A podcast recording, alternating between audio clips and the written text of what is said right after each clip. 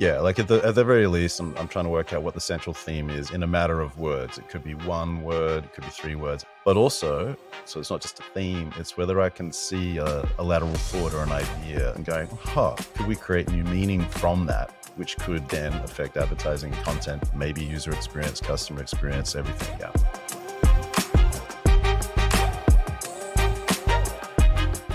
Today on Strategy Shorts, I'm joined by the most excellent Mark Pollard. Mark is the founder of Sweathead and the author of Strategy is Your Words. Mark, great to have you. Why don't you go ahead and introduce yourself? I'll give you a relatively short version, which is yes, I run a training company, a strategy training company called Sweathead. We have a podcast, we have a community of nearly 20,000 people.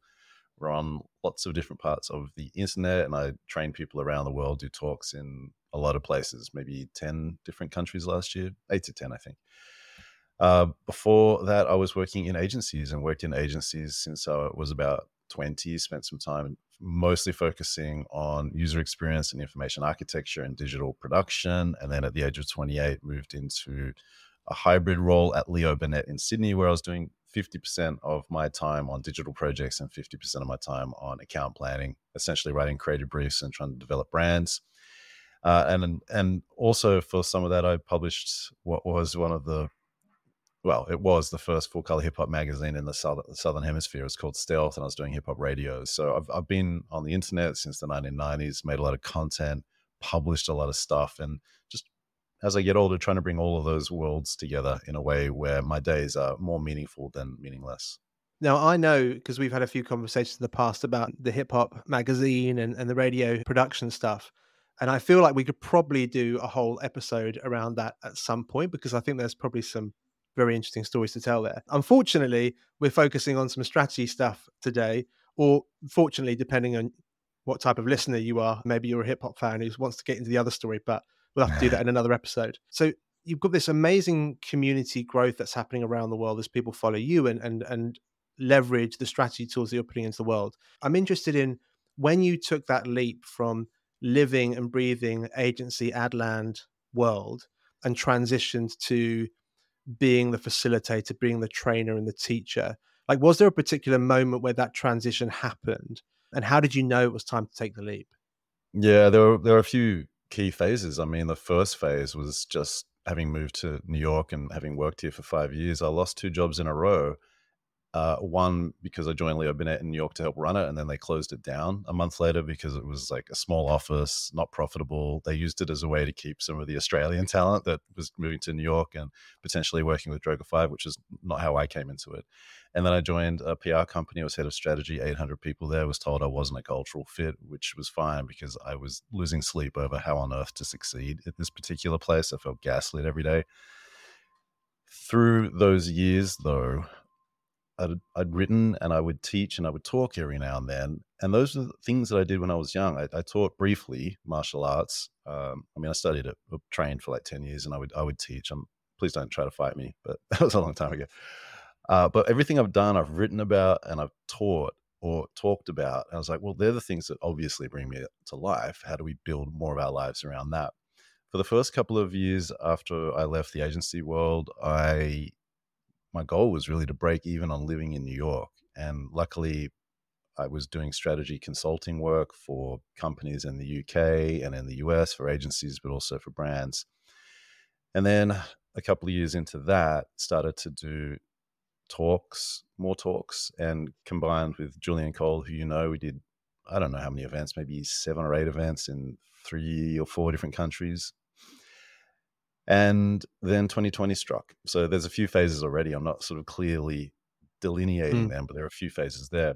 Six years ago, right around now, the time that we're recording this, I, I, I set up uh, Sweathead. A few years into that, 2020 happened, and uh, my book I had written, I'd raised about thirty-seven thousand dollars on Kickstarter, which was amazing. It, that's there's not a lot of profit in that. If you're going to publish a hardcover book uh, and ship it to a lot of people because shipping's super expensive. But it was enough to be able to break even on the on a first print run uh, from memory. And 20, when 2020 happened, I decided to turn all of that into, or the book into online courses and classes because the events that I had planned with my friend Julian, we couldn't do them. And, and he left the country. He went back to Australia. So that's really the tumultuous few years of of all of this. A lot of it came from crisis and trying to process how on earth I wanted to be alive, uh, like alive, not not not alive as in not dead, but alive as in not a robot and not just getting through things. Uh, but that was like late 30s, early early 40s, and so now in a in a clearer position, although still super restless and trying to work things out. You know, I think it's going to be really fascinating for people who are listening or watching this episode and comforting because 2023 was a massive year of transition. I know a lot of my friends uh, are moving on from jobs for whatever reason. I experienced redundancy again in my career, and the landscape is just really shifting for a lot of people. And I think it's really exciting for people to see that actually, from that stress and tension, can come opportunity. It can be tricky to figure out how to harness the potential of the opportunity that you now have but it can be done. And I think the story of of Sweathead and the book are, are really good examples of how that journey can bear fruit if you're willing to really commit to it. And I want to encourage anybody who is watching or listening, go and check out Mark's Instagram and the Sweathead Instagram. I'll link all that in the show notes. What you've created on your Instagram page is this really clear visual aesthetic around the four point strategy quite often. And I know that when I was in my my recent role as strategy director, how useful your Instagram feed was. And and I love the aesthetic and how you've kind of created those those simple strategy messages. And I know that you're going to talk a little bit about the four points strategy and framework that you've built. But before we get into that, when did that piece of thinking take place? Like when did you kind of go, aha, there's a moment here where this is sort of becoming a thing? the four points or just how I do things on the internet? Let's do four points. So it, the four points journey kind of tracks with what I just went through. You know, I'd, I'd bought into when I was 28 the idea of the strategist in advertising trying to solve problems because my boss at the time, Todd Sampson, who's very, very, very well known in Australia right now, he was trying to get us all to de- develop strategies that solved on focusing problems and not problems like low awareness or low consideration, like generic stuff, but like really what's the root cause of the problem. So he introduced Edward de Bono to us, who is an amazing thinker. He passed away recently. And uh, that was of interest to me. And I, I, liked that. And it made the advertising work feel more interesting because having published hip hop magazines and put on events, I wasn't super interested in advertising. I came into it through making websites and through making content and having people interact with things that I thought were useful. I wasn't so interested in in ads. The idea of being able to solve problems made it more intellectually interesting.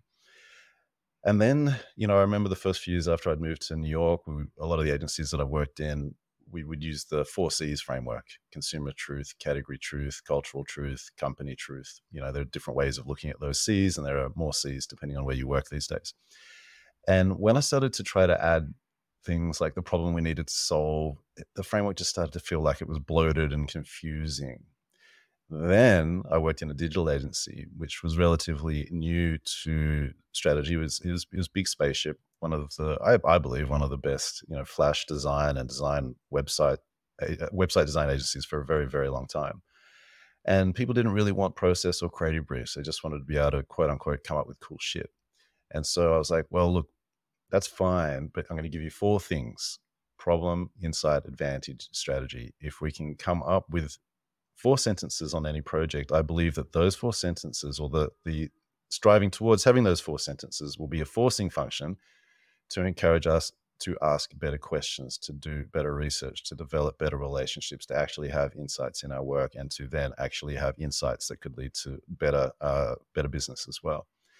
And then the the final piece of this really was uh, after I had left the agency world, I was invited to do a com- to, to a conference in Prague in in Czechia, and Czechia, Czechia, and I was like, well, I don't I don't like doing the straight up talks. I feel like most talks I've seen aren't that interesting, especially from this industry. No, no offense. And so I was like, from now on, everything I do, I want it to be practical. I'll get up on stage, but I want people to do stuff. And so I took the four points. I hadn't named it yet, uh, but I turned it into basically like a one hour ish exercise uh, with 400 people. And so that's that's really the, that's the early stages of it. And it, it's not that there's anything necessarily novel about it. I mean, it's literally taking concepts from other people. I I feel like it's just it it brings those concepts together in a clear and simple way, and I, I think that's why people resonate with it. You know, it does. And I've used it as a forcing function in several of my projects. You know, I've just sort of lifted your approach from your Instagram feed and used it as a way to articulate some important strategic messages when I've been working with several different brands, in particular a hotel chain, dealing with quite a difficult strategic problem. And the simplicity that the Four Points framework brought and the kind of the the presence it gave me in the room to be able to communicate really, really quickly and take people with me was really, really powerful. And I know that you've been, you know, this is the the kind of the subject for today's episode of Strategy Shorts. And I think you've got a couple of examples, one from Iceland Air that you're going to talk us through. And and I think there's there's another one, maybe it's from this conference in Prague, but there's a rather funny and dramatic story attached to that. Um, but before you talk us through Iceland Air, who is this this framework really for? Like, who is your ideal listener or viewer for today's episode? Well, it's at the very least for anybody who writes creative briefs, but then it's also useful for people who write marketing briefs, and it's also useful for anybody who thinks. And, and that's the, that's the thing. The, the way that I try to bring a lot of these techniques together that I've learned through being a strategist or an account planner in advertising is to put them together in a way where they're just use, I lay them bare as useful critical thinking tools. So if you're struggling about what to write about on LinkedIn, maybe you can use this kind of framework as well. Uh, but at the very least, the goal of the four points is to help people write better creative briefs. Awesome. Well, why don't you dive into the example with Iceland Air, um, and then let's return to the Prague story after that. Yeah, so this Iceland Air example, it's kind of funny because I posted this online and a couple of people literally shat on it. And I'm like, guys, you, you're missing the spirit of all of this, right? Because what, what I'd said is I was over in Reykjavik at this conference, and in 40 minutes, we took Iceland Air and we wrote a four points together with 400 people. And so people were shitting on it because I, I don't, I think some of them were like, that's not even very good. And then they're like, why are you even doing that in 30 minutes? And it's like, and then there's this thing because I like to do a lot of stuff on stage like this to to basically help people understand that these tools after you practice them can be practical and they're just starting points if, if we're doing something on stage it's just a starting point you're going to go away hopefully with a whole bunch of research and time and develop something better but you know a lot of what i do is try to make stuff accessible and so it's just funny when usually old slightly drunk middle-aged white guys just shit on this, this kind of stuff i'm, I'm just being upfront so, Iceland Air is the main airline of Iceland. Um, I'm sure you all know where that is. And we, we were kicking around the problems. So, what I usually will do is we'll start to list some of the problems of perception. So, why aren't more people catching this particular airline? Now, the four points is problem at the top, the human problem behind the business problem, insight, and unspoken truth that opens up that problem, advantage. I know some of this is jargon, advantage what makes your brand unique and motivating. And I know there's a lot of marketing sciences that would suggest that what makes your brand unique and motivating doesn't matter as much anymore, as in differentiation matters less than distinctiveness. I won't lose you down that rabbit hole. It's worth looking into if you've just heard that for the first time.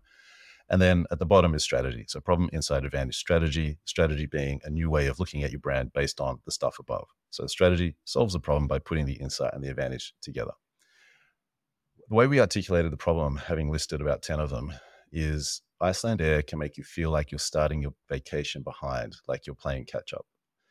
Uh, and so, you know, you arrive at weird times of the day, potentially depending on where you're flying into. Maybe every now and then there are delays, etc. So there, there was this thought that arriving in Iceland via Iceland Air can cost you time and make you feel like you're playing catch up. The insight that we wrote here was uh, feeling like you need to catch up with your vacation will make you slow down and focus on a few things that you'll remember. Long sentence, long sentence. But again, this is literally the first words out of a 40 minute discussion with 400 people. Advantage, the thing about the brand, Iceland Air won't cost you as much as as much of your vacation as other airlines that have worse schedules. Strategy will show that flying with Iceland Air will help you start your vacation already slowed down. So when I look at that as a set of words, I'm not worrying right now whether it's good or not. My main thought in, in like a 40 minute interaction is what's the main theme there? And what we're trying to do with this particular example is flip this problem of work bad schedules and arriving late and being tired and wor- worrying about missing out on a very expensive, Iceland's very expensive, a very expensive vacation with, well, that's okay because it'll help you arrive, slow down, and then you can cherry pick a few things to do really well. And so I would tidy up the language. They were all those sentences were too long, but I'd tidy them up as long as I can see the main theme. So what we've got really is is how do you particularly with this example is how do you reframe the problem that you face or the thing that is challenging your brand that you perhaps can't do anything about, but how do you turn that into an unfair advantage? Like how do you translate that that challenge and that brand obstacle that you've got and turn that into a brand strength and part of your storytelling? And I think what you're saying is when you're doing the exercise, it almost doesn't matter too much if the words aren't quite right at this stage yeah. or whether the sentences are a bit long, because you're trying to get to the purpose, you're trying to get to the nucleus of the idea. And from that starting point, then you can start playing with content ideas and language and all that kind of stuff, right? Yeah, like at the at the very least, I'm I'm trying to work out what the central theme is in a matter of words. It could be one word, it could be three words. I know M&C and Saatchi had a phase, maybe they still do this, where they focus on one word with their thought of brutal simplicity. But also, so it's not just a theme, it's whether I can see a, a lateral thought or an idea. Would we usually connect the brand, in this case, Iceland Air, with slowness, right? And if we don't, but it feels interesting, and I've got some research that talks about it, at least from a problem point of view, like I don't travel with them because of their schedules and because of the things that I outlined. I'm looking at the the clashing of those two topics and going, huh, could we create new meaning from that, which could then affect advertising content, maybe user experience, customer experience, everything. Yeah. We're short on time, but there is another dramatic story that I'm keen uh, for us to revisit. You told me about this on a call we had a, a couple of months ago about something that happened in Prague that I think people will be surprised about, about how the four points can – genuinely move people to make some truly drastic decisions. So why don't you take us back to Prague and, and tell us what happened? Oh, yeah. We're talking about Batumi, Georgia. So I was at this conference in 2023 in Batumi called AD Black Sea, AD Black Sea. It's on Black Sea in Batumi, west of Georgia. Georgia's an awesome country, 4 million people just welcomed into the European Union, I believe. So congratulations. Russia's already taken two chunks of their country. People are scared. Uh, I think about them every single day pretty much because I had such a good time over there. And again, just to because I'm trying to put these techniques into people's hands in a practical way, often what I'll do is bring people up on stage and either work on a brand or work with them on a particular topic. Sometimes I'll bring someone up and go, which one do you want to do? Or I'll ask the audience, which one do you want to do? Uh, a gentleman who's a creative director and a, strategy leader called uh, Lado Malazzoni came up on stage. This was not planned. I think we had 800 plus people in the audience, maybe a thousand people in the audience. He's from Georgia. And I ran him through this four points exercise. I said, Well, we need to start with a problem to solve. And he's like, I don't think I want to work in this industry anymore. he's from JWT, he was working at JWT at the time, and a lot of them were in the audience. I was like, Oh my gosh. Okay. So, where we ended up, because what I'll do is I'll dig into the problem. I'll uh, I'll list a lot of problems and go, well, let's pick one and dig into it. Why is that a problem? What's causing it? What's causing it? What's causing it? And the way we articulated all of this, again, in 30, 35 minutes is as follows the problem.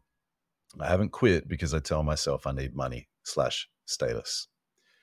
So, you know, this is something I think we all would identify in ourselves that sometimes we are stuck in a career or in a situation in life, and maybe we've been fortunate, but it's like, uh, it's just, I'm addicted or habituated to the things that make me feel important.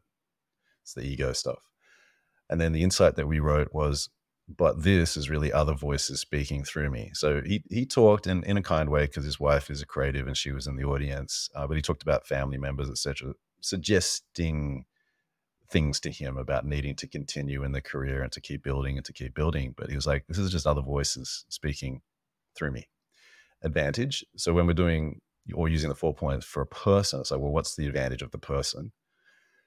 The way we wrote it in the first person is I've already started on the journey to find my voice, right? So, problem we've got telling myself as a phrase insight we have other voices advantage we have my voice. So i'm trying to bring a theme through. And then the strategy statement that we wrote was this show that once you start becoming yourself there's no going back.